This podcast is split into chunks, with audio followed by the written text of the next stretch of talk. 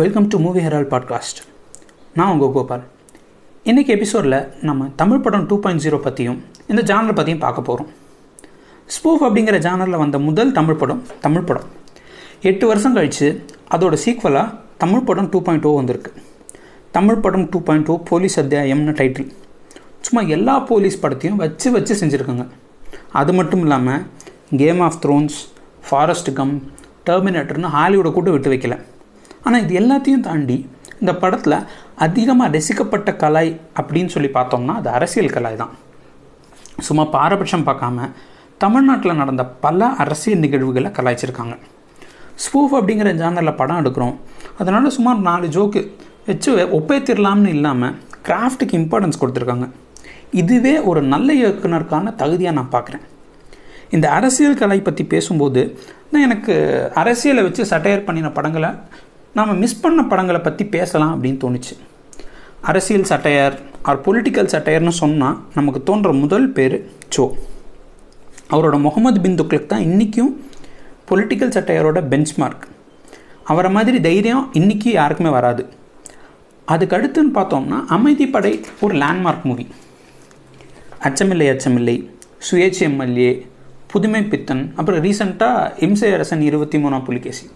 இது எல்லாமே ரொம்ப அழகாக சட்டையர் ஹேண்டில் பண்ண படங்க. எல்லா படத்துலையுமே ட்ரீட்மெண்ட் டிஃப்ரெண்ட்டாக இருக்கும். ஆனால் சட்டையர் அல்லது பகடிங்கிறது வந்துட்டு அதோட பேஸாக இருக்கும். இதில் ஆயிரத்தி தொள்ளாயிரத்தி தொண்ணூற்றி அஞ்சில் மம்முட்டி ரோஜா ஆசுந்தரராஜன் லிவிங்ஸ்டன் நடித்து பி. கலைமணி எழுதி ஆர்கே செல்வமணி டைரக்ட் பண்ண படம் தான் மக்களாட்சி. என்னை பொறுத்த வரைக்கும் இது இந்த ஜானரில் ஒரு one of the most underrated movie அப்படின்னு சொல்லுவேன்.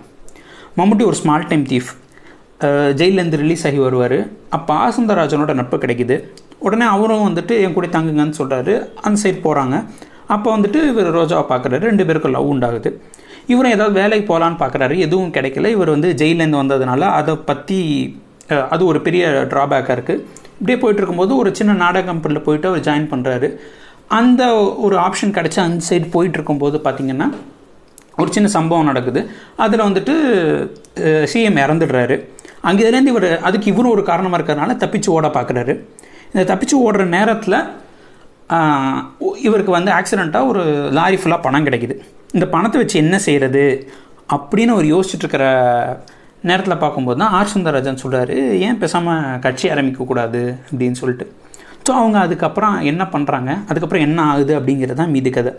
இதை வெறும் பகடின்னு சொல்லிட முடியாது.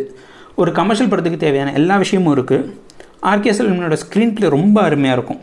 ஆரம்பத்தில் அவர் பண்ணுற எல்லா ஆக்டுக்கும் பின்னாடி ஒரு ஜஸ்டிஃபிகேஷன் இருக்குது லியாக்கத் அலிகானோட டைலாக்கு வந்துட்டு ஒரு ஸ்பெஷல் மென்ஷன் நம்ம கொடுக்கணும். ரெண்டரை மணி நேரம் படம். ஆனால் உங்களுக்கு போர் அடிக்காமல் அடுத்து என்னென்னு யோசிக்க வச்சுட்டே இருக்கும். Music as usual Ilaiyaraaja பிச்சிருப்பார்.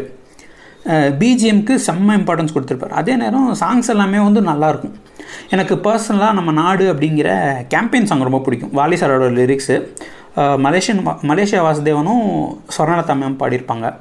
இதோட லிரிக்ஸ்க்காகவே இந்த பாட்டை நீங்கள் பார்க்கலாம். இந்த படம் ரிலீஸ் ஆனப்போ ஒரு நல்ல சக்ஸஸ் இப்போ நீங்கள் இந்த படத்தை பார்த்தா கூட அவ்வளோ ரிலவன்ஸ் இருக்கும். இந்த படம் வந்துட்டு ஆர்கே செல்வனோட கிராஃப்ட் ப்ளஸ் அரைச்சிட்டத்தோட ப்ராடக்ட்னு தான் சொல்ல முடியும். அவரோட பல படம் படங்கள் வந்துட்டு அந்த அரைச்சிட்டும் ஜாஸ்தியாகவே இருக்கும். இந்த படத்தில் வந்துட்டு அது ரொம்ப அருமையாக வந்திருக்கும். இப்போ கூட இந்த படம் வந்து உங்களுக்கு போர் அடிக்காது. இது கண்டிப்பாக பார்க்க வேண்டிய படம். அப்படிங்கிறதுல என்ற மாற்று கருத்துமே இல்லை. இதோட இந்த எபிசோட் முடியுது. அடுத்த எபிசோடில் இன்னொரு நல்ல படத்தோடு வரேன். அதுவரை உங்களிடமிருந்து விடைபெறுவது மூவி ஹரால் சார்பாக உங்கள் கோபால்.